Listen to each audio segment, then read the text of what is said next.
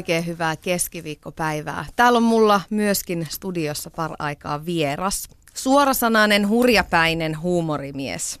Suomen menestynein alppilaskija. Tosin äskeisistä muuveista päätellen voisi luulla, että hän on myöskin tanssija. Kalle Palander, morjesta ja tervetuloa. Morjesta, morjesta ja kiitos. Ja voin sanoa ihan suoraan, että on ihan paskatanssi.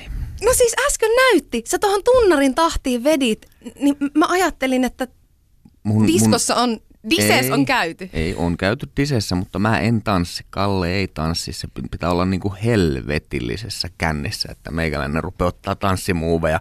Kyllä niitä joskus ulkomailla tapahtuu, mutta Suomessa mä en tanssi koskaan. Mun vaimo kuiskas mulle, mä häävalssin aikana, että helvetissä sä voit olla alppihiihtäjä, kun sulla ei ole mitään rytmitajua. Koska alppihiihtäjällä on semmoinen perusrytmitaju. Yleisesti ottaa alppihiihtäjät osaa tanssia. Mutta mä sä oot huono. poikkeus. Joo. Mä luulen, että toi tulee, että tiedätkö, sulla on joku tämmönen niinku perisuomalaisen miehen syndrooma, Niin kompleksi, että sä luulet, koska minä olin näkevinäni äsken sinne jotain kaunista ja taiteellista. Joo, just. Kiitos. Mua Kalle itse asiassa jännittää aina pikkusen sut tavaa tässä, koska ikinä ei tiedä, ei tiedä koskaan, että mitä, mitä tapahtuu. Eka kerta, kun on sua haastatellut, niin oli Levin maailmankapissa. Siellä oli tämmöiset tärkeiden ihmisten avaajaiset, joku vippitilaisuus ja sinut pyysin lavalle. Ja ensimmäinen asia, kun meidän piti ruveta asiallisesti keskustelemaan alppilajeista ja maailmankapista, niin sä tokasit jotain mun hameesta.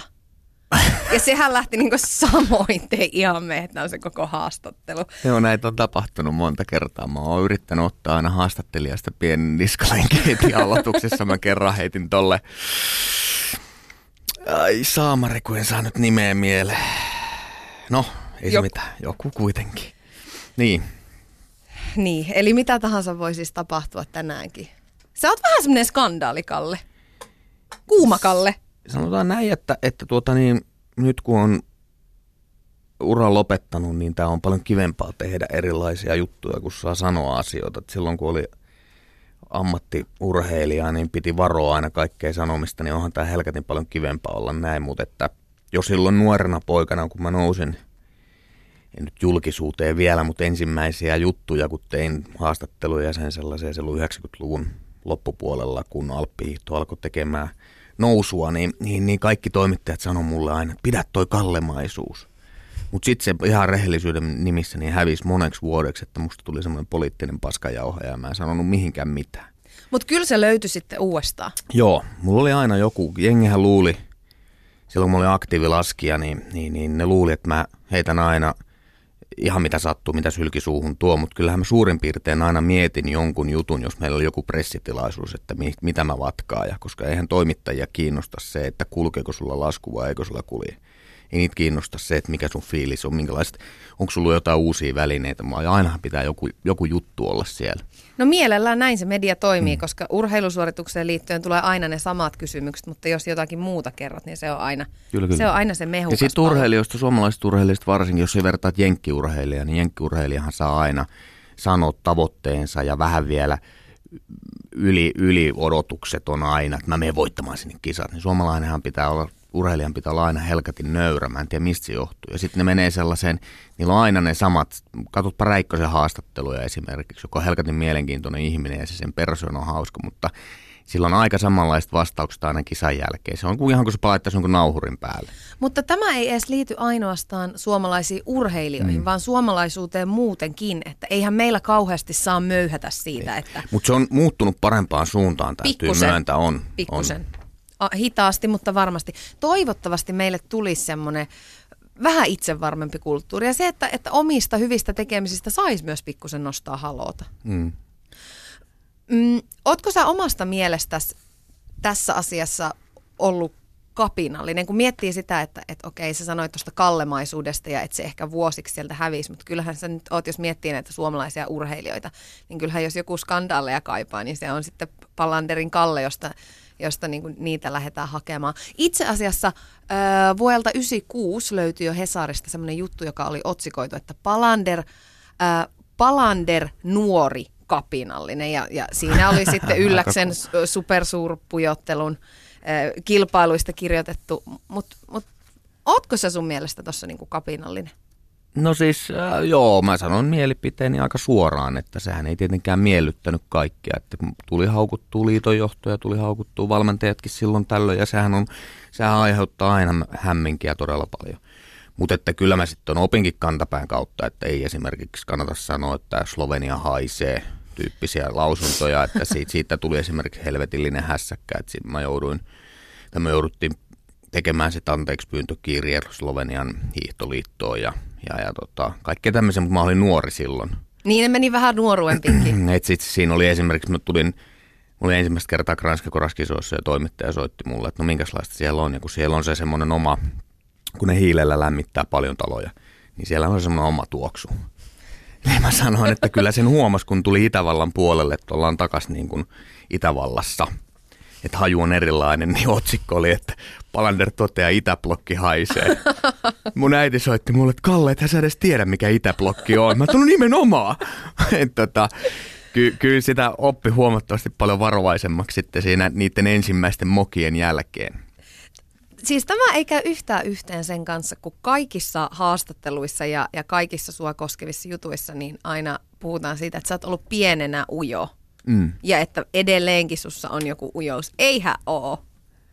On mussa. Se, siis, no ei ehkä enää nykypäivänä. En mä enää häpeile mitään oikeastaan. Että totta kai isoissa tilaisuuksissa, jos on paljon outoja uusia ihmisiä, niin, niin, niin en mä numeroa jaksa itsestäni tehdä joka kerta. Mutta nuorena poikana olin todella ujo. Mä muistan, mä olin aivan semmoinen ressukka ja rääpäle. Ja samanlainen kuin mun poika Romeo on nyt, meillä on kaksoset, niin meidän pojasta näkee ihan samanlaisia piirteitä kuin kuin mä olin esimerkiksi. Että tota, sitä ei kukaan usko, mutta näin se on oikeasti. Mulla on vanhaa videokuvaa kotona, missä VHS-videoita, missä näkee, kun mä oon aika, aika rauhallinen kaveri vielä siinä vaiheessa. Mutta sitten ykkös-kakkosluokalla mä aloin hiihtää kilpaa ja vähän sai itseluottamusta urheilun kautta oikeasti. Ja, ja tota, sittenhän sitä ei ole pistettykään hiljaiseksi. tota, juttelin tuossa ihan vastikään yhden, yhden sut hyvin tuntevan ihmisen kanssa, sun hyvän ystävän kanssa ja kysyin tietysti, että no, kerropa nyt vähän Kallesta, että minkälainen tyyppi se on ja, ja tota, Pasi siihen sitten totesi, että ensimmäisenä hän sanoi, että, että no Kalle on kyllä tosi lojaali ystävä. Että vaikkei niin jatkuvasti näkisi, niin juttu jatkuu aina siitä, mihin se on jäänytkin. Ja, ja sitten hän jatkoi hetken päästä, että, että itse asiassa että Kalle on hyvin epäitsekäs ihminen. Että hän aika paljon miettii ympärillänsä olevia ihmisiä ja, ja ajattelee näiden parasta. Ja äh, mä, mä jotenkin jäin sitä miettimään, että kuitenkin urheiluun liittyy tietty tämmöinen itsekkyys mm. ja kun, kun sun kommentit on just hyvin suorasanaisia, niin helposti siitä tulee semmoinen olo, että, että okei, että no hän on aika itse varmaan, ehkä vähän itse keskeinenkin ihminen. Kyllä. Mutta näin tämä ei ole. Joo, siis kyllähän se on lähtökohta ihan niin kuin jos ajattelee yksilöurheilua, niin kyllähän aika itsekeskeisiä mulkeroita on pääasiassa. Kun pakko Lau- olla. Laulaa suihkussa ollessa, minä rakastan itseäni tyyppisesti, että sunhan pitää olla. Ei, ei, mutta tota, kyllähän sun pitää olla aika sinut itse kanssa, jos sä meinaat niin kuin pärjätä tuolla. Mutta tota, joo, kyllä mä koko urani, kun maajoukkue, meillä oli, meillä oli niin nuori laji silloin, niin me mentiin, vaikka on yksilölaji, niin me mentiin tosi paljon joukkueena eteenpäin. Et meillä oli aika pieni viiden, kuuden laskijan joukkue. Me oltiin sellaista pientä perhettä ja jokainen tiesi, että jos yksi jätkä tekee tulosta, niin koko joukkue hyötyy siitä. Ei ollut rahaa, ei ollut sponsseja. Me lähdettiin semmoisella niin kuin laajalla rintamalla liikenteeseen. Silloin sitten mä opin sen, että et ei tässä nyt kaikki ihan pyöri niin kuin oman navan ympärillä. Et, et esimerkiksi Suotila Samin kanssa, jonka kanssa mä tein paljon yhteistyötä silloin, kun me laskettiin, niin me testattiin suksia yhdessä ja jaattiin sitä informaatiota kaikille. Ja se ei ollut keneltäkään pois, että että Sami, joka oli Suomen ensimmäinen alppihiihtäjä maailmankapin pallilla, niin sehän oli aivan loistava juttu.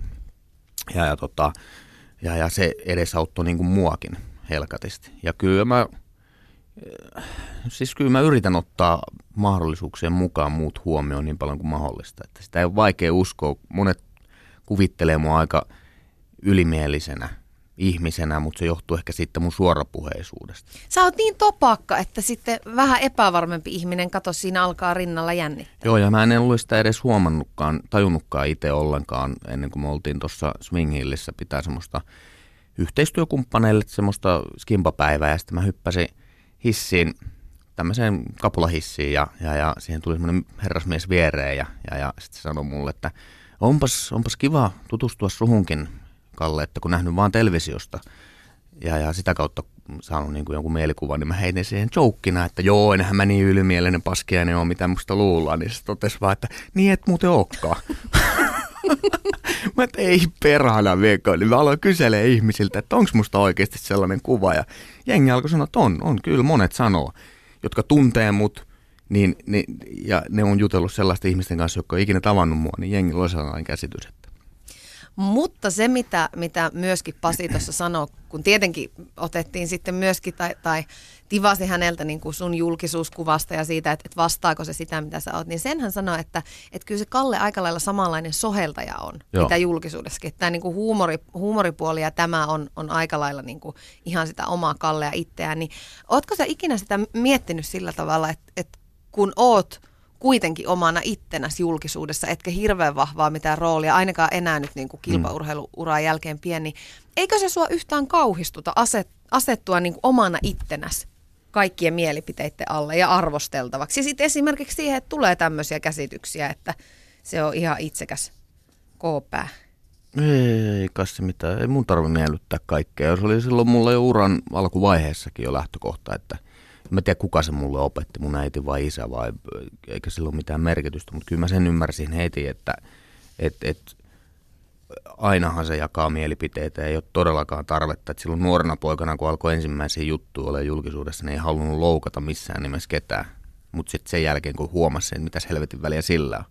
Et ja aina enää... vähän vahingossa loukkaa ketään. Kun... Niin, no siis Eltsu Tanja Poutiana, joka ei missään nimessä loukkaa ketään. Et siinä mielessä me oltiin Tanjan kanssa mahtava parivaljakko alppihiihdolle, että Tanjasta tykkäsi tietty yleisö, koska Tanjahan on... Vakaa ja varma niin, ja turvallinen. Juuri näin. Ja sitten mä olin vähän se suoraviivaisempi, joka sanoi tiettyjä asioita, vaikka se ei pidä Tanjasta. Siinähän ei ole sitä totuutta, mikä Tania on oikeasti. Se on, se on todella jämäkkä mimmi ja mä on pistänyt mut niin monta kertaa nippuun tuolla julkisuuden ulkopuolella, että ei mitään järkeä. Että se on todella napakka. Sait sä Tanjalta ikinä noottia tästä omasta suorasukaisuudesta? En mä siitä saanut, mutta että jos se koski Tanian asioihin, niin on saanut monta kertaa. Että se on tullut sanomaan, että pidä sä Kalle omat omista asioista huolta, että mä hoidan omat haastatteluni, että sun ei tarvitse kommentoida millään lailla mun, mun tekemisiä. Niin joskus, kun mä olin antanut kritiikkiä sen suksivalinnosta tai jotain, niin, niin, tota, niin, niin, se on kyllä todella, mutta mä tunnen Tanian, siis mulla on samasta seurasta, on hiihtoseuran kasvattaja, niin, niin, niin tota, Läpikotaisin. Niin, siis tunnette. mä oon tavannut sen kahdeksanvuotiaasta asti, kun se oli kahdeksanvuotias tytön tyllärö tuli sinne, niin sehän oli jo silloin tosi napakka. Mutta siis välit on lämpimät, eikö niin? On, no, no, no, totta, Helkatissa. Varsinkin, eihän me silloin, kun me laskettiin maailmankapissa, niin eihän meillä ollut, kun maailmankapin finaalit ja maailmankapin avaus oli samassa paikassa. Muutenhan me oltiin ihan erillään koko ajan, me nähty missään. Jotain sponssitilaisuuksia ja, ja, ja niin poispäin. No mitäs nyt, kun, nyt kun ei ole enää sitä urheiluuraa, eikä se, se tietyllä tapaahan pakottaa sen, että median kanssa ja julkisuudessa on pakko olla jossakin määrin tekemisissä. Mielellään vielä hoitaa se niin kuin aika lailla sponsoreita miellyttävällä tavalla. Mites nyt, kun sitä ei enää ole? Ja sit sä oot kuitenkin ollut sä olit esimerkiksi, no syksyllä tuli tämä paljon kohua herättänyt Maria Veitola show ja sitten sä olit Maria Hindikka livessä ja siellä on ihan niin kuin puitu seksiasioita ja kaiken maailman niin kuin hyvin, hyvin yksityisiä juttuja. Äläkä irvistele siinä yhtään. Niin, niin kuin, mistä tämä linjaveto on tullut? Että sä, et, et puhutaan nyt kaikesta, mikä on? No se vähän täytyy sanoa, että se pikkasen lipsahti. Veetola kuvattiin yli, reilusti yli vuosi sitten. Mehän ei olla kotiin päästetty oikein hirveästi tekemään mitään juttuja. Että et, tota, kolme-neljä vuotta sitten tehtiin ensimmäinen äh, lehtijuttu tuolta Ontikalta Estistä ja, ja, ja sekin oli vähän niin kuin painostuksen takaa ja sitten siinä Veitolassa niin mä päästin eka kertainen koska mä tykkään Marjasta, se on ihan huipputyyppi, niin mä ajattelin, helkatti, että te antaa, antaa mennä. Mä en ollut yhtään sen ohjelmia nähnyt, ollut sen showssa joskus aikaisemmin vieraana ja sitä kautta niin tunsi ihmisen. Ja mä ajattelin, että tulkaa vaan ja, ja tota, juttelin tietenkin vaimon kanssa asiasta. Ja näkeisi vähän sitä meidän härdelliä, mitä siellä tapahtuu. Siellä tuli aika paljon sellaisia asioita, kun siinä istuttiin iltaa ja vedettiin viiniä, niin, niin, niin mitkä vähän niin kuin lipsahti multa. Ja ehkä enemmän mun vaimolta vielä. Ja Rinmaajahan ei ole ollut julkisuuden kanssa tekemissä, niin mä arvasin heti jo silloin tehdessä, että oho, nyt, nyt, nyt risteytyi käsistä. Ja sitten oli tämä toinen, tämä hintikkajuttu oli vähän semmoinen, että se, mä en enää päässyt siitä tilanteesta pakoon, kun mä olin siellä jo siellä studiossa lähdössä menossa live-lähetyksessä. Mä sanoin, että en mä tuu tonne ollenkaan. Se toinen vieras ei ollut yhtään sen näköinen, kenen kanssa mä haluan tehdä mitään. Se oli hetkinen tuo Katri Sorsa. Joo. Joo. Käy täys kunnioitus sille, mutta se ei ollut mun oma paikka oikeasti. Mä oon ollut vain ja ainoastaan urheilun takia julkisuudessa. Totta kai jotain häröilyä ollut. Niin se ei ollut, se, ja kun mä tunsin Hintikan, kun me oltiin tehty Villinkortin koekuvauksen, mä olin tavannut sen siellä – ja, Marihan on ihana. No se soitti mulle sitten. Mm. Ja mä ajattelin, no perkele, en mä edes kuunnellut, mikä se aihe on. Mä että joo, tehdään vaan aivan sama.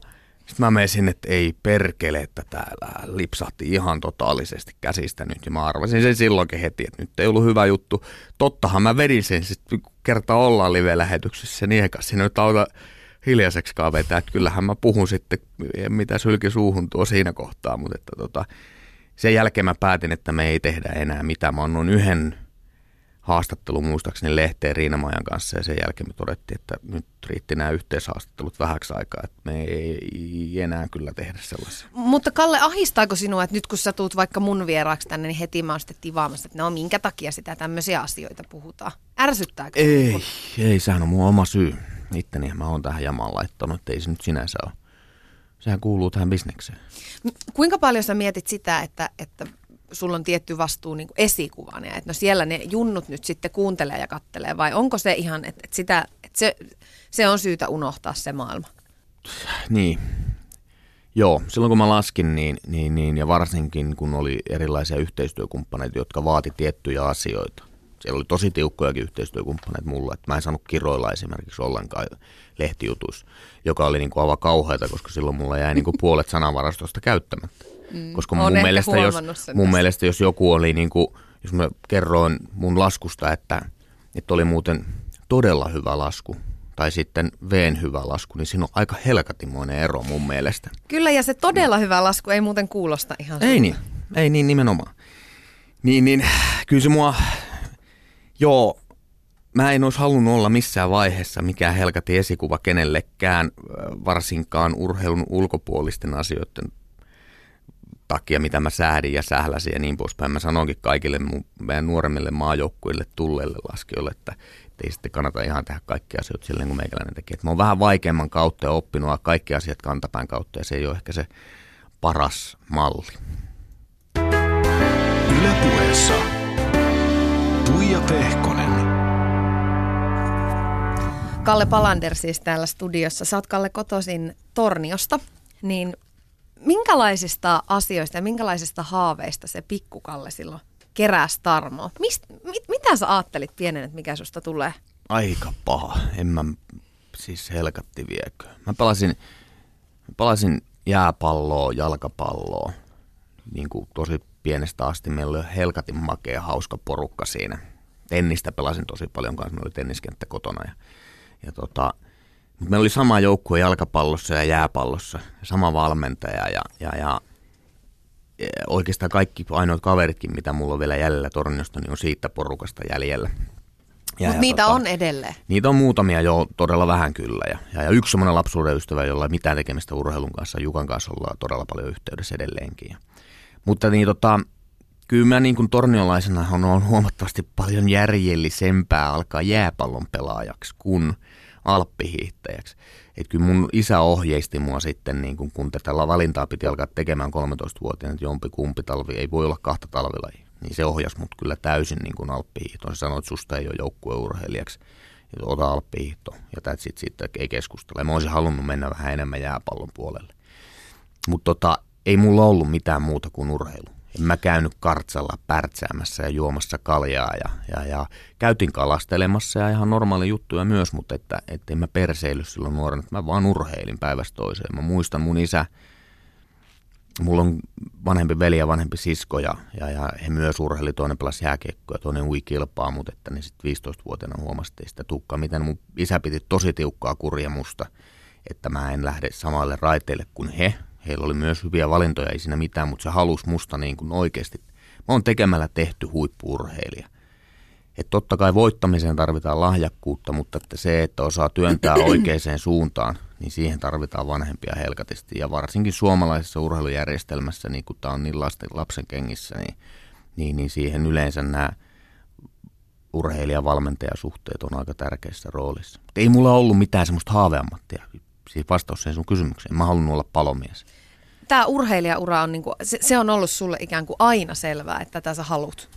Joo, joo. Mä joskus sitten, ähm, joskus 15, 16, 17-vuotiaana, kun oli vaikea vielä sanoa, että onko musta oikeasti niin kuin ihan huipulle huipulle asti. Että kun ei ollut Suomessa esikuvaa, kukaan ei ollut tehnyt sitä läpimurtoa, niin ei ollut vielä varmuutta sitten, että voiko tältä tulla oikeasti, että voiko voittaa maailman kappia Suomesta. En mä tiennyt sitä ollenkaan. Että ei mun, mun tavoitteet ei ollut lähellekään niin korkealla kuin mun isän tavoitteet. Mietit sä itse sitä asiaa, sä sanoit, että, että isä sanoi sulle, että yksilöurheilu ehdot, tai yksilölaji ehdottomasti. Mietit sä itse sitä sen kanssa, kautta, että no olisiko kiva, että olisi se tiimi vai että oot sä enemmän niin yksilösuorittaja? Vai voiko sen ikäisenä edes tuommoisia miettiä? Musta oli kiva pelaa jääpalloa ja jalkapalloa jätkien kanssa puhastella mutta kyllähän mä näin, että en mä hyvä siinä ollut. Että kyllä mä tiesin saman tien, että ja sitten lajina alppihiihto, kautta laskettelu, niin onhan se niin helkati hienoa hommaa, että sen mä oon ymmärtänyt nyt jälkeenpäinkin, niin onhan se niin, kuin niin makeeta vetää tuolla rinteessä ja, ja, ja, se vaan sumeni mulla siinä sitten, kun mä aloin kilpailemaan niin oikein tosissaan maailmankappia, niin sittenhän sitä tuli sitä tylsää puurtamista.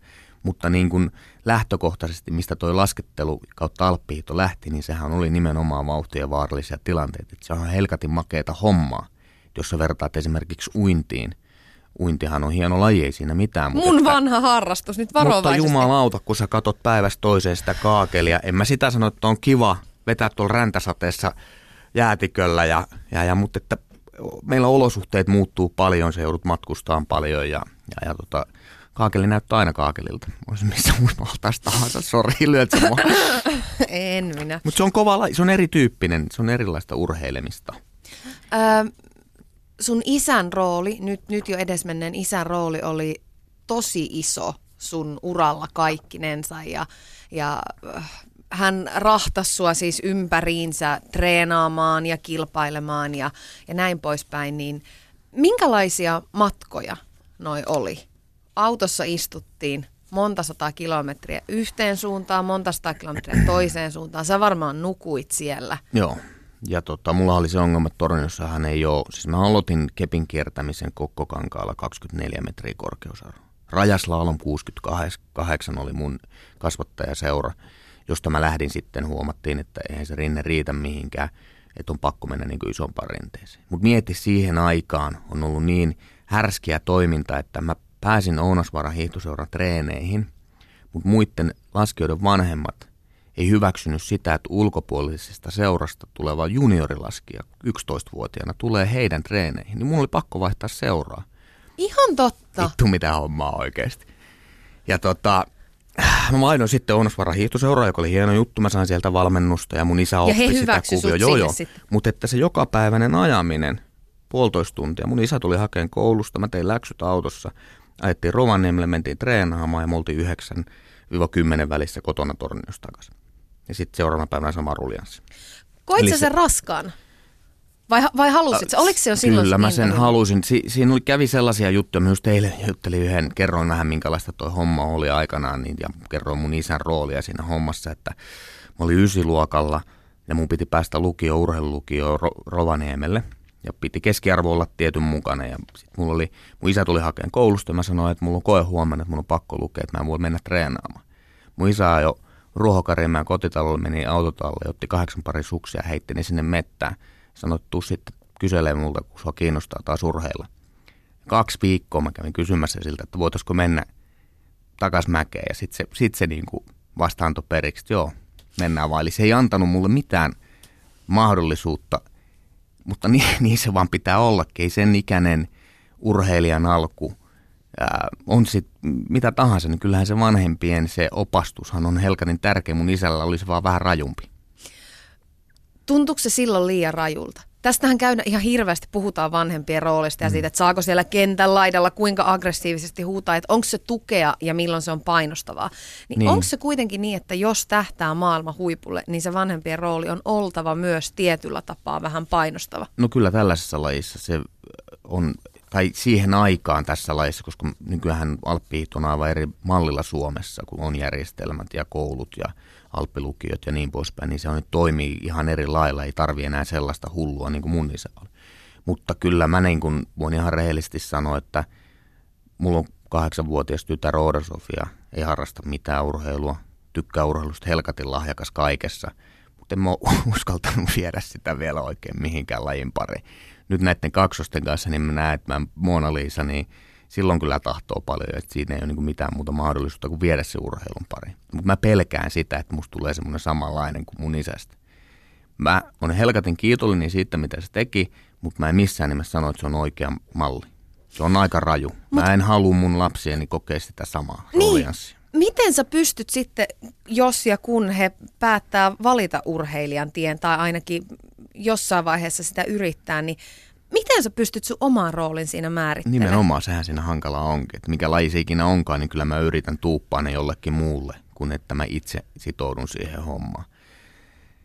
Äh, sen takia toi, ja mä oon esimerkiksi Oda Sofialle, joka on kahdeksan, niin mä yritin sille golfia ja tennismailaa, mutta kun ei sitä kiinnostunut ne lajit, mutta että ne olisi ollut sellaisia lajeja, mikä mä en halua tehdä tekemällä tehdä alppihiihtoja, kun mä tiedän minkälaista hommaa se on, niin, niin se ei ole ehkä se helpoin tie missään nimessä.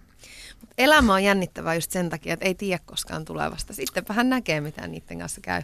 Niin, no siis silloin kun noin kaksoset syntyi, niin mä sanoin saman tien, että mä rakennan tonne Eestiin, niin kaikki kolme eri massakentän, nurmikentän ja, ja, ja tota, kovan kentän – ja että niistä tulee maailman ensimmäiset kaksoset, jotka on naisten listalla ykkösenä ja miesten listalla ykkösenä. Mietin Wimbledonissa molemmat Romeo ja Mona Lisa Palander pokkaa pokaalit käteen.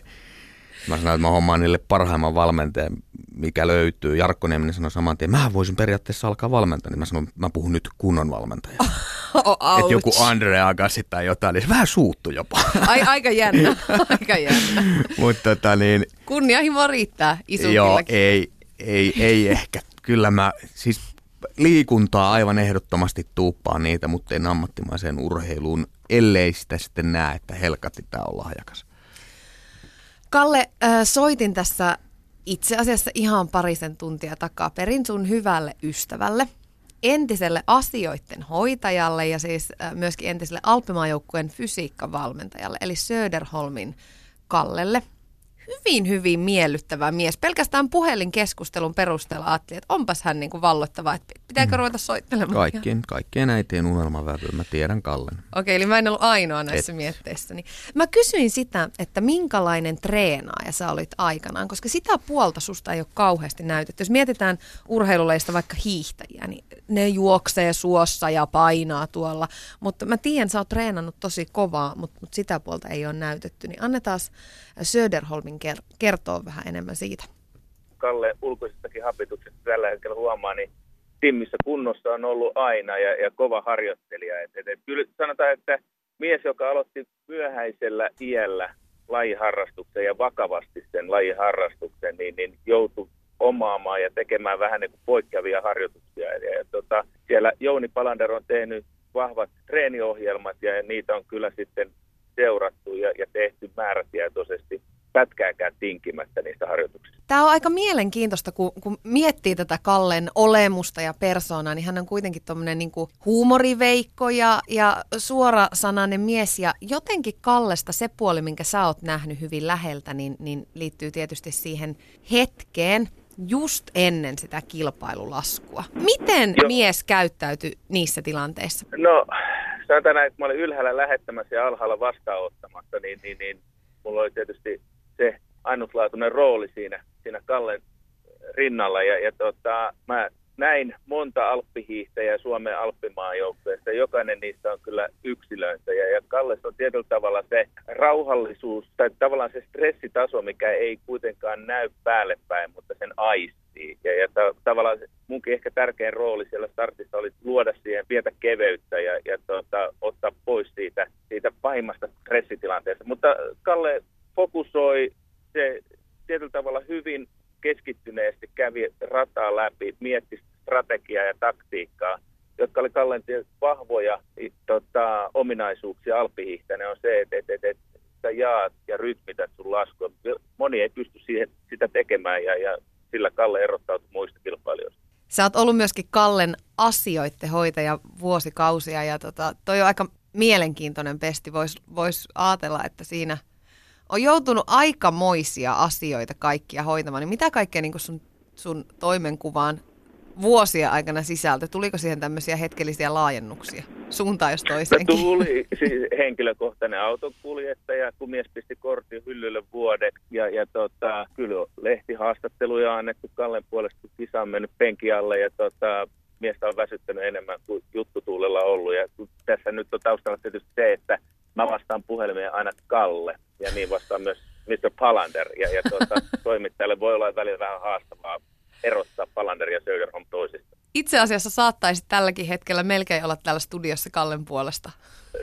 Se voisi hyvin olla näin, jos vaan Kallena mennään. Hei, tota, kerro vielä siitä, kun Kalle on paljon myös ollut julkisuudessa esillä, niin kun sä tunnet hänet myöskin ystävänä, niin minkälaisia Joo. sellaisia puolia Kallessa on, mitkä hänestä ei ole julkisuudessa tullut esiin, tai mitkä ei hänestä päälle päin näy? Sanotaan, että kyllähän ne kaikki päälle päin näkyy siinä mielessä, että, että, että ei se ainakaan peittele mitään eikä valehtele, että kyllä ne sanat tulee aika suoraan sitä mitä siinä äh, niissä puitteissa, kun hän on mieltä tai ajattelee asioista tai miten hän on kokenut asioita, mutta ehkä se, mikä tietysti niillä revitellään ja niistä tulee se jollekin vähän ehkä paha makukin sitten, joka ei miestä tunne, mutta tota, ystävällinen ajattelee lähimmäisiä erittäinkin suurella arvostuksella ja kunnioittaa ihmisiä ja kenen kanssa varsinkin työskentelee. Että, että Kalle on siitä loistava tyyppi, että, että, että, että hän ei aliarvioi ketään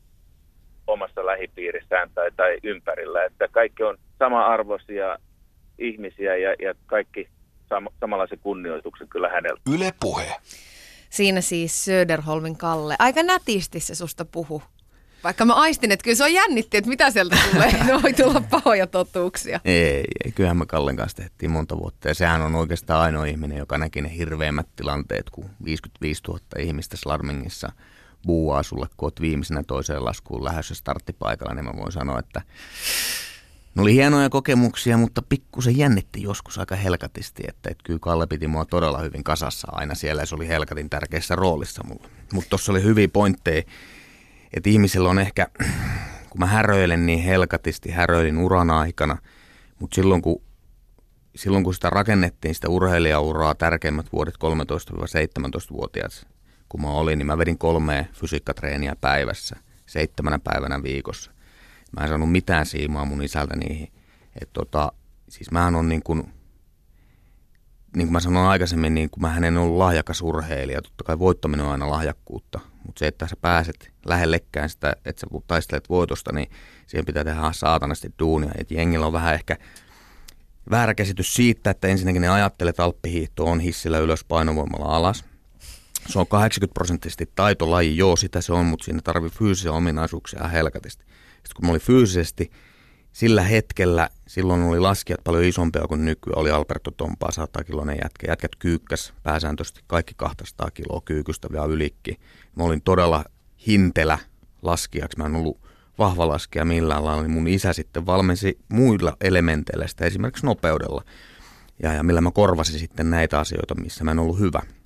Ja, ja tota, mä voin sanoa, että silloin kun mä olin ennen kuin mä saavutin yhtään mitään, niin mä en jättänyt yhtään treeniä tekemättä. Mä elin täysin pelkästään sen treeniohjelman mukaan. Mun päivät koostu vain ja ainoastaan niistä. Mä en panostanut mihinkään muuhun. Et, et näitä on, se on aivan totta, niin kuin sanoit, niin mä en ole hirveästi näitä spekuloinut, mä en kellekään näitä hirveästi puhunut. Ehkä mun jossain elämänkertakirjassa on joskus nopeasti, mutta sitä urheiluhommaa tulee sielläkin tosi vähän, että näitä häröilyjä ja sitä säätämistä ja sitä on ollut paljon enemmän ja sehän onkin mielenkiintoisempaa, että helvettiä kiinnostaa se, että kuinka paljon mä teen duunia sen homman eteen. Mutta Mut sä että- teit tosi joo, paljon. Ja mä laskin edelleenkin silloin, kun mä olin huippukunnossa, niin oli aika järjetöntä nähdä, että maajoukkueessa oli sellaisia laskijoita, jotka ei ollut lähelläkään mun tasoa, niin ne laskumäärät oli pienempiä kuin mulla. Eli siis mä laskin paljon enemmän kuin muut. Kun leirikausi oli, tai kisakausi oli ohi, mä menin mun isän kanssa ekstraleireille, mä menin testaamaan suksia, että et mä jatkoin sitä hommaa. Muilla ei ehkä ollut siihen mahdollisuutta muilla laskijoilla, mutta oli ne kyllä helvetin ääliöitä, ettei niistä tehnyt itse. Että huhti-toukokuu, joka on paskamaisinta aikaa treenata, kun sä et treenaa mitään varten, kun sulla ei ole kisa tulossa. Se on kausi, on pitkä kausi ollut takana, niin mun isä aina panosti niihin treeneihin helkatisti. Silloin me tehtiin sitä toistoa ja määrää aivan, niin kuin raivopäisesti. Tämä on kyllä ihan siinä mielessä uusi puolisusta, että en mäkään ole tätä näin ajatellut. Ja, ja siis jotenkin tuo, että sä kerrot noista treeneistä ja siitä niinku raakuudesta ja kovuudesta jo silloin, kun sä oot ollut oikeasti pikkukalle, ihan lapsi.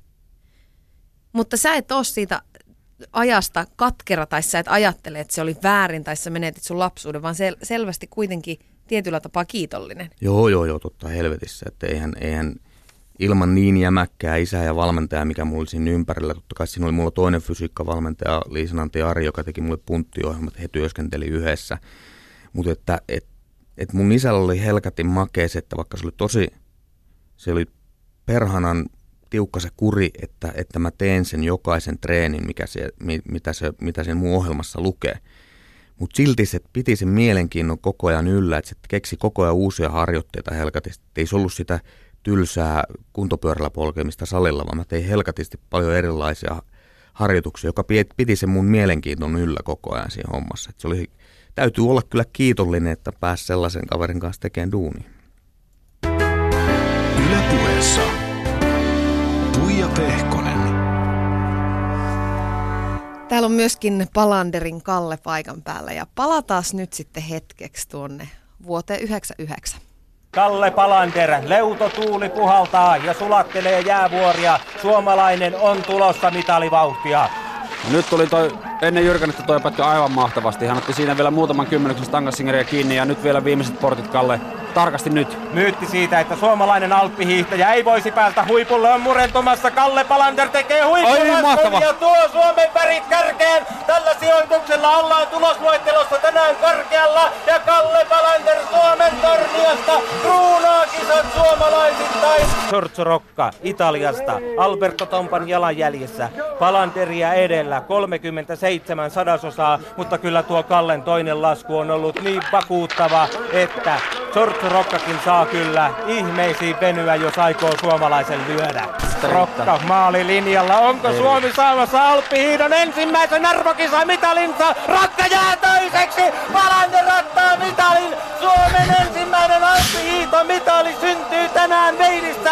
Kalle Palander on johdossa, kun jäljellä on kaksi nimeä. Lasse Juus ja Christian Mayer. Ja nyt, nyt paistellaan maailman mestaruudesta. Lasse Juus vastaan Kalle Palander. Kuka tätä uskoi etukäteen todeksi? 800 osa on kaventunut ainoastaan kahdella yksiköllä. Onko Norja sittenkin viemässä vielä pisimmän korven, korren, mutta tämä on joka tapauksessa voitto suomalaiselle urheilulle. Alppihiihto on ollut meikäläisten suksilajeissa viime vuodet vähän varjossa, mutta nyt tullaan kovaa ja korkealta. Tullaan joka tapauksessa varmistelee. parkintokorokkeelle ja Zuusinkaan vauhti ei näytä riittävän. Miten käy? Tuleeko maailmanmestaruus Suomeen? Lasse Zuus maalilinjalla. Jää! Kultaa! Kulta tulee! Kalle Palander on tehnyt maailman kahdeksannen ihmeen. Suomalainen on maailman mestari. Kalle Palander. Yle Puhe. Ai vitsin pimpulat, minun siis... Mitä on jotain, fiiliksiä? On jotain tiettyjä selostuksia, mitä on niin kuin Suomen urheiluhistoriassa, mutta että Mikko Hannola veto. Tuossa, jos mä oon ekan kerroksen jälkeen seitsemäntenä, niin se fiilistely siitä, kun mä tuun johtajana maaliin toisella kerroksella, niin sehän kuulosti jo toi selostus siltä, mistä helvetistä voi tietää, että mä olin oikeasti, niin mä oon sen kanssa jutellut toista. Mutta on tietty joku Granlundin ilmaveivi, ää, 95 jälkeen kuin MM, niitä selostajia mitään, mitkä riehuu aivan raivona tuolla kopissa, niin tuossa on ehkä hienoimpia selostuksia, aivan käsittämättä. Siinä siis MM-kisavoitosta Veilistä. Siinä oli Hannulla lisäksi myöskin Janne Leskinen. Minkälaisia tuntemuksia sussa herättää tämä? Hannullahan niin melkein menetti jo toivonsa Joo, siinä niin. vikassa laskussa, mutta sitten tuli voitto. Siis kylmät väreet vieläkin tulee, vaikka mä oon muutaman kerran nähnyt. Ja, ja, ja tota, en mä tiedä, siis siellä mä oon Mikon kanssa tuosta asiasta keskustellut, mistä helvetistä se pystyy heittämään noin, noin hyvän myllyn tuohon selostukseen, että, että miten se aavisti, että nyt oli niin, kuin niin kova suoritus, koska sehän on vaikea tietää, kuinka kova muut tulee. Tuossa kisassa oli ihan mieletön juttu se, mikä kertoi mun henkisestä vahvuudesta siinä kohtaa. Mä olin parhaimmillaan ollut kaksi kertaa kutonen maailmankapissa, kerran seiska, kerran kymppi. Mä olin just noussut ensimmäistä kertaa kuumaan ryhmään 15 joukkoon. Mä olin toisessa arvontoryhmässä, eli mä sain numeron 8-15. Mä sain numeron 8 ja aivan peilijäässä Rinne, joka oli mulle ylivoimaisesti sinne kun katsoin niitä maailmankapin laskijoita, niin siellä on tiettyjä laskijoita, jotka osaa laskea pehmeällä ja tiettyjä laskijoita, jotka osaa laskea jäällä. Ja mä olin yksi niistä, joka niin kuin mitä enemmän oli jäässä, niin sitä parempi. Okei, mulla oli suksetkin viimeisen päälle silloin tehtynä jäälle. Ja, ja mä laskin eka lasku ihan pitkin helvettiä. Mulla laittoi huoltomies aivan liian teräväksi sukset. Mä menin Kristian Leitnerille sen jälkeen, että nyt laitetaan sukset kuntoon. Toisen lasku, että mä otan mitallin tästä kisasta. Don't worry. Ja, ja tota, näin tapahtui. Siis toihan tuli, koko tuo maailmanmestaruus tuli Suomelle yllättäen. Siis Alppilait oli silloin vasta nousemassa ja, ja niinku, siis se tuli melkein niinku liian äkkiä. Siitä oltiin ihan mm. ymmällään. Mutta miten se muutti sun elämää? No siis sehän tuli meille kaikille, eihän me kuka, mä en ollut itse siihen valmis. Mä olin valmistautunut vasta kahden vuoden päästä olevien MM, että sitten otetaan mitali. Että se tuli pikkuselle aikaisesti. Thanks God se tuli kuitenkin, koska sen jälkeen ei tullut yhtään MM-mitalia enää meikäläiselle. Että nelossia ja kutossia ja sen sellaista. Mutta, no, mutta on siellä hienoja saavutuksia vielä sen jälkeen, vaikka mitä. Joo, toi ei ole mun uran hienoin saavutus missään nimessä. Mikä että, se sun mielestä on? 2003 Kitzbühel oli maailmankapin voitto. Se on aivan, aivan eri luokkaa mun uran aikana kuin tämä MM. Tämä MM ja ennen niin mä olin nuori, nuori urheilija, mun ura meni koko ajan eteenpäin ja eteenpäin ja tulokset parani koko ajan ja sitten ton jälkeenhän mulla vasta vaikeudet alkoi. Sitten 2001 niin mä olin tippunut, mun maailman oli 36 pujottelussa, eli mä olin ihan haista paskasakkia siinä kohtaa. Mä olin lopettamassa uraa.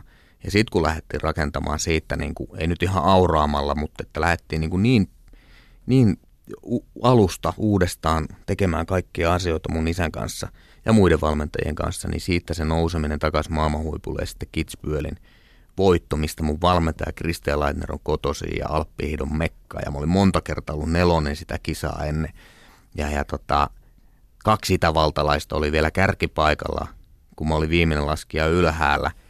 Jengi buuas mulle oikeasti, kun mä olin starttipaikalla. Vittu, se oli hieno, hieno fiilis, se oli kyllä kovin. Ja, ja silloin, silloin makea haastattelu yksin kisan jälkeen, kun porukkahan naureskeli silloin, että tämä oli tuuri maailmanmestaruus mulle.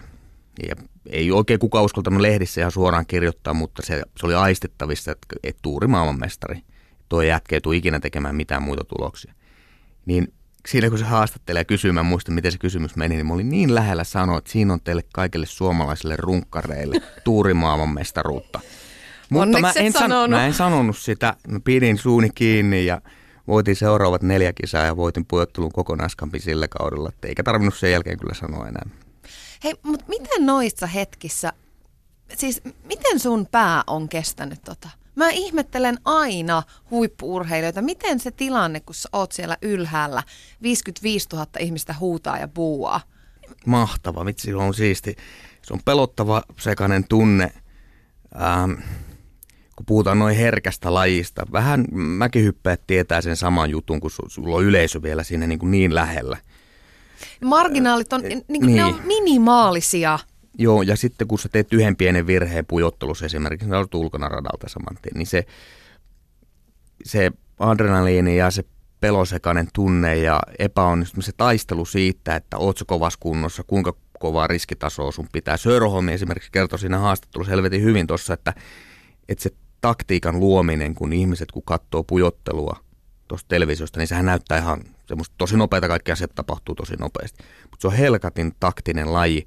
Ei niin taktista kuin suurpujottelu, mutta että taktista kuitenkin, että missä kohtaa sä uskallat päästä, kuinka kovaa ja missä kannattaa himmaa. Ja, ja, ja sähän et ole koskaan tiedä, että kuinka kovaa muut vetää. Ja, ja se on todella todella takti, taktista se meininki, mutta että se on se yksi asia, mitä mä kaipaan lopettamisen jälkeen, on se starttikopissa se fiilis, mitä ei rahalla pysty saamaan, sitä, sitä pe- pelkotilaa, että oot sä kunnossa vai et sä kunnossa.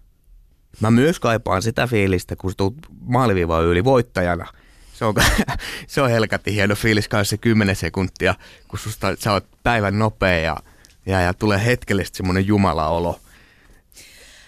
No entäs nyt sitten, kun se urheiluura on takana? Ja erityisesti tietysti silloin, kun, kun niin kuin mietti sitä, että, että missä vaiheessa on, on oikea hetki lopettaa. Sulla oli tietysti paljon loukkaantumisia, ne varmasti vaikutti asiaan ja sitten kaksosia pukkas maailmaan varmasti vaikutti asiaan, mutta kuinka paljon sä kävit näitä asioita etukäteen läpi? Että sä et, et sä et enää ehkä ikinä mistään saa niitä samoja kiksejä. Et tuntuuko se tavallinen elämä miltään? Niin, no siis enhän mä osannut, enhän mä tiennyt sitä, mitä sieltä tuleman pitää. Ja sitten mulla oli vielä se taistelu, että, että viimeinen kisa, minkä mä vedin, niin oli kauden aloituskisa neljä vuotta sitten Söldenin maailmankappi toiselle laskulle ja ristiside poikki verkkoihin.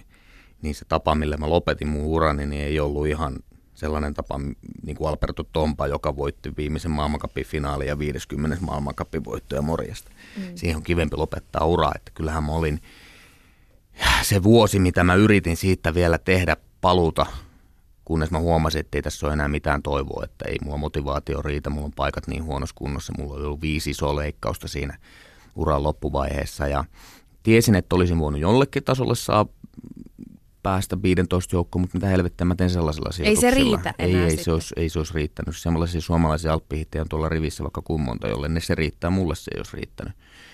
Et tota, kyllä siihen, mä yritin valmistautua sen viimeisen vuoden aikana, mutta se, että mä jäin yhtäkkiä kotiin, kaksoset synty, mä en käynyt missään ensimmäisen kuuden kuukauden aikana, mä en lähtenyt kotoa pois ollenkaan, mä en ollut Alppihidon kanssa missään tekemistä muuta kuin mä katsoin televisiosta kisoja.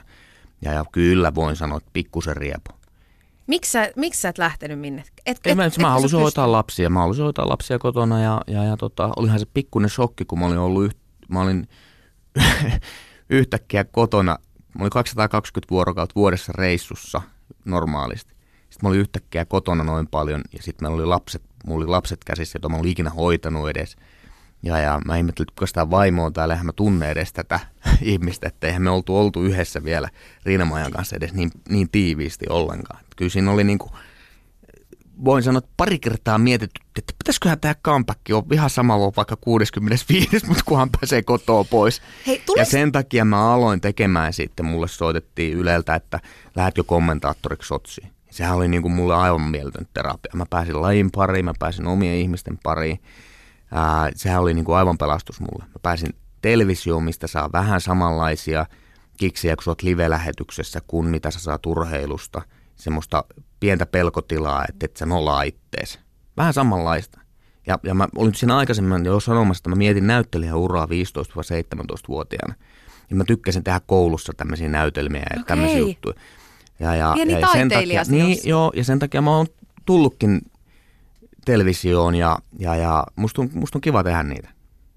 tuntuuko se aluksi, siis jos sä mietit sitä ihan sitä lopettamisen jälkeistä aikaa, niin tuntuuko se niinku liian kipeältä ruveta katsomaan alppihiihtokisoja Joo. tai... Joo, kun Riino ei sano aina, että aha, viikonloppu tulossa maailmankapin kisat, että jaha, äijä on taas kuumana. Kun mä näin, kun joka kerta kun mä katsoin, niin miksi mä en ole tuolla. Nämä jätkät vetää ihan pitkiä helvettiä. Miksi mä en ole tuolla kisassa mukana, että se oli ihan kauhea tilanne. Tuliko sulle ikinä niin kuin oikeasti, oikeasti semmoinen olo, että sä teet vielä paluun? Moni urheilija, moni huippuurheilija lopettaa mm. ja sitten kuitenkaan ei, ei jotenkin kestä sitä arkea, tai mitä se nyt ikinä on, ei kestä sitä adrenaliinin puutetta tai sitä, ettei niitä kiksejä tuu mistään, mutta mut moni on tehnyt paluun. Kävikö sulla ikinä oikeasti mielessä? Kävi, kävi. Mulla oli valmentaja jo. Mä kävin Monakossa yhden ruotsalaisen valmentajan tykönä, joka on nimenomaan, siis fysiikkavalmentaja, joka nimenomaan panostaa tällaisiin vanhoihin loukkaantuneisiin urheilijoihin. Ja mulla oli puolitoista vuotta siinä kohtaa aikaa Sotsi en koskaan saanut olympiamitaleja. Mä ajattelin, että hei, olisikohan, pitäisikö mennä vielä kokeilemaan. Ja tota, se olisi vaatinut helvetisti resursseja. Ensinnäkin mun olisi pitänyt lyödä 200 tonnia vuodessa rahaa siihen kiinni.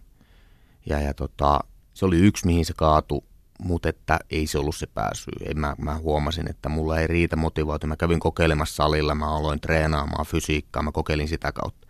Niin kun ei kiinnostanut pätkän verta. Se itsensä kuntoon laittaminen, mä en olisi fyysisesti saanut itteeni kuntoon. Ei se laskutaito edelleenkin, kun mä menen rinteeseen, niin mä osaan laskea. Ei mulla hävinnyt se tatsi mihinkään. Mutta mä en vaan fyysisesti ollut sellaisessa kunnossa, että mä olisin voinut ikinä pärjää.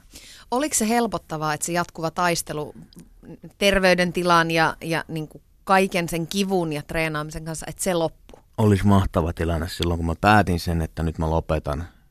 Pidin tiedotustilaisuuden siitä. Ja, ja se ensimmäinen aamu, kun mä lähdin kävelemään mä asunnosta portata pitkin, mulla oli joka aamu sattunut polveen, ää, tuohon leikattuun polveen aivan helvetisti, kun mä otin askelia alaspäin. Tiedät, kun portaita, kun on kipeät paikat, niin sattuu. Niin se seuraava aamu, kun mä olin päättynyt, että mä lopetan, mulla ei sattunut enää mihinkään. Kun ei sillä ollut mitään väliä enää. Sulla on aivan helkatin makea fiilis. Mulla oli niin, niin vapautunut olo, että mun ei tarvi olla enää kunnossa. Mulla ei tarvi olla enää morkkista siitä, että mä oon käynyt vetää jätkien kanssa viiniä edellisenä iltana ja pitäisi lähteä salille. Ja se salitreeni menee ihan perseelleen sen takia, kun mulla on vähän krapula. Ei, ei, ollut, ei, ei tarvinnut olla enää missään kunnossa fyysisesti. Ja sitä mä en kaipaa yhtään, tuota fysiikkatreenaamista. Sen, sen mä vedin niin tappiin asti oikeasti. Varsinkin siinä kuntoutusvaiheessa. Mä kuntoutin niin monta kertaa itteni fyysisesti taas huippukuntoon, niin, niin, niin tota, sitä mä en kaipaa kyllä yhtään. Kilpailemista mä kaipaan edelleenkin.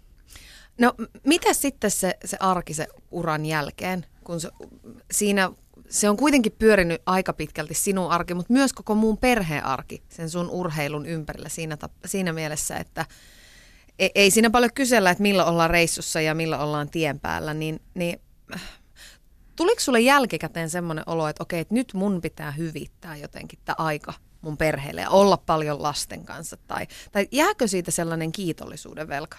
Joo, ja edelleenkin keskustellaan samasta aiheesta, että, että kun mä olin silloin – kun mä lopetin niin sen kuusi kuukautta putkeen kotona enkä käynyt missään, niin kyllähän mun vaimo huomasi sen, että ei, ei tämä ei ole tämän jätkän paikka, että sen on pakko olla reissussa. Ja sehän tuuppas Riinama ja sanoi, että me tekee he jotakin, ala valmentaa, tee jotakin, että sä pääst kotoon pois, ei sua jaksa katsoa täällä oikeasti. Minkälainen Et, susta tuli sitten? No se eka vuosi oli raju oikeasti, kun oli ne kisaviikonloput vielä siinä ja mulla oli niin kova kaipuu vielä, että mun olisi pitänyt jatkaa ja mä jäin sitä miettimään niin helkatisti. Ja, ja tota, ja, ja sitten mä olin aivan mulkeru niinä viikonloppuina, kun oli ne kisat oikeasti. Mutta joo, se, että tuliko mulla semmoinen fiilis, että mä olin koko ajan ollut pois kotoa. Mä en ole nähnyt Oodasofia lapsutta ollenkaan, kun se oli neljävuotias, niin mä olin koko ajan reissussa. Et, et mä halusin olla näiden kaksosten kanssa paljon enemmän myös. Mutta niin kuin mä sanoin, niin ei se ollut, mun oli pakko päästä takaisin reissuun. Oletko nyt tyytyväinen sun arkeen? Minkälaiseksi se on niin kuin muodostunut se se elämä. Eikö niin, että asutte Espanjassa Joo. tällä hetkellä lämpimässä? Oliko sulla kaipuu aurinkoa? Ei, ei, mä olin täysin. Mä puolitoista vuotta sitten muutettiin Espanjaan ja, ja mä olin täysin sitä vastaan.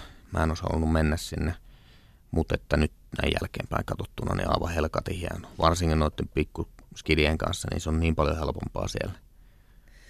Mä tykkään olla siellä todella paljon, ei siinä mitään. Mulla on vaan reissaamista, mä käyn melkein kerran viikossa Suomessa ja, ja, ja työkuvioissa ja niin poispäin. Ja kuuleman mukaan, niin sä oot myöskin tosi paljon lasten kanssa. Että sä kuulemma pörryytät menemään ja oot ihan, sä oot ihan siis Kalle isukki. Juu, juu, juu. Mä tykkään skidin. Mä vien aina, aina kavereiden tykö, että nytkin käytiin. Mulla on muutamia hyviä kavereita. Meillä on kerääntynyt semmoinen vähän entisten urheilijoiden porukka, missä me pelataan pädeltennistä ja, ja, ja tota, aivan vahva hauska porukka, niin mä vien aina kaksoset niiden kotiin aina vähän käymään ja näyttämästä, minkälaista täällä on ja että mä en niin pidättele niitä, missä käydään piitsillä paljon ja leikitään pihalla ja niin poispäin. Mutta kyllä mä tykkään, mä hoidan aina aamulla kaikki silloin, kun mä en ole kotona, niin Riina-Maja joutuu tekemään kaiken tämän yksi. Sitten kun mä oon kotona, niin mä hoidan kaikki lasten aamiaiset vaatteet päälle ja, ja kouluun vienit ja nää. Ja sitten mä tuun kotiin ja sitten meillä on vähän aikaa vaimon kanssa yhteistä aikaa ennen kuin se lähtee hevostalliin. Perheaikaa. Joo. Öö, mulla ei ole itsellä lapsia. Mä en tiedä, miten se... Haluatko ostaa? No, en vielä, mutta voi olla, että joku viikko-viikkosysteemi voisi olla hyvä. Mulla on, siis mä elän sitä aikaa, että ystävät siis ympärillä sikisee ja, ja kaikki puhuu siitä, miten se että se muuttaa aika paljon sitä arkea ja, mm. ja sitä parisuhdetta. Ja, ja te olette myöskin Riina-Maijan kanssa puhunut siitä, että kun siellä juoksentelee niin kuin ympäriinsä lapsia sinne tänne, niin, niin se on muuttanut sitä suhdetta – ja että se arki ei välttämättä ole aina helppoa, mutta tietysti kun tommosia asioita kaikkia käy läpi ja sun uran lopettamista kaikki, niin siinä täytyy niin olla myös tosi paljon hyvää, niin pystytkö Kalle yhtään niin ittees arvioimaan aviomiehenä ja isänä? Mä oon varmaan vähän väärä jätkä arvioimaan itteni aviomiehenä. Kyllä mä yritän olla niin kuin viimeisen päälle hyvä jätkä ja ottaa vaimoni huomioon, mutta kyllä saatanasti tulee kyllä kritiikkiä siitä. En ole onnistunut asiassa. Et, tota, ää, isänä mä oon ehkä lapsille parempi kuin aviomiehenä, sanotaan näin. No otetaanpa, Onko se sama asia muuten? Se on vähän vaikea sanoa, että otetaanpa näin päin, että, että mitkä sussa on hyviä piirteitä niin kuin kotimiehenä, eli aviomiehenä. mä teen, Älä helkä, nyt mene hiljaiseksi. Mä teen aika helkätisesti kotitöitä. Mä tykkään tehdä ruokaa paljon. Et, meillä on sellainen jako esimerkiksi vaimon kanssa, että vaimo tekee aina perusnormaali suomalaiset ruuat. Makaronilaatikot ja sen sellaista. Sitten kun tehdään jotain gourmeita, niin meikäläinen astuu kuvioon. Mutta me jonkun verran kokataan yhdessä, mutta pääasiassa mä kokkaan aina. Mä tykkään siivota, mä haluan, että kaikki paikat on siistinä. Ää, mä tykkään hoitaa, mä tykkään olla noiden skidien kanssa helkatisti. Varsinkin noiden pienempien kanssa, noiden kaksosten kanssa, vaikka se onkin välillä aika raskasta. Vitsi, Palander, minä voisin jutella sun kanssa oikeasti vaikka koko päivän. Meillä loppuu ihan just aika, mutta yksi ihan nopea kysymys, että mitä, mistä sä vielä haaveilet? Mitä sä haluat tehdä nyt ison? Sä oot, sulla on lonkeroita vähän ympäriinsä siellä sun täällä, mutta, mutta mitä sä haluaisit vielä? Kyllä, kyllä mä aion olla sellaisessa bisneksessä mukana, mikä on helvetin mullistavaa ja se tullaan muistamaan Suomen historiassa ja, ja rahaa tulee ovista ja ikkunoista taas joskus. Tähän on hyvä lopettaa. Kiitos ihan älyttömän paljon, että olit vieraana. Tämä oli iso kunnia mulle. Oli hauska jutustella. Kiitos. Kiitos.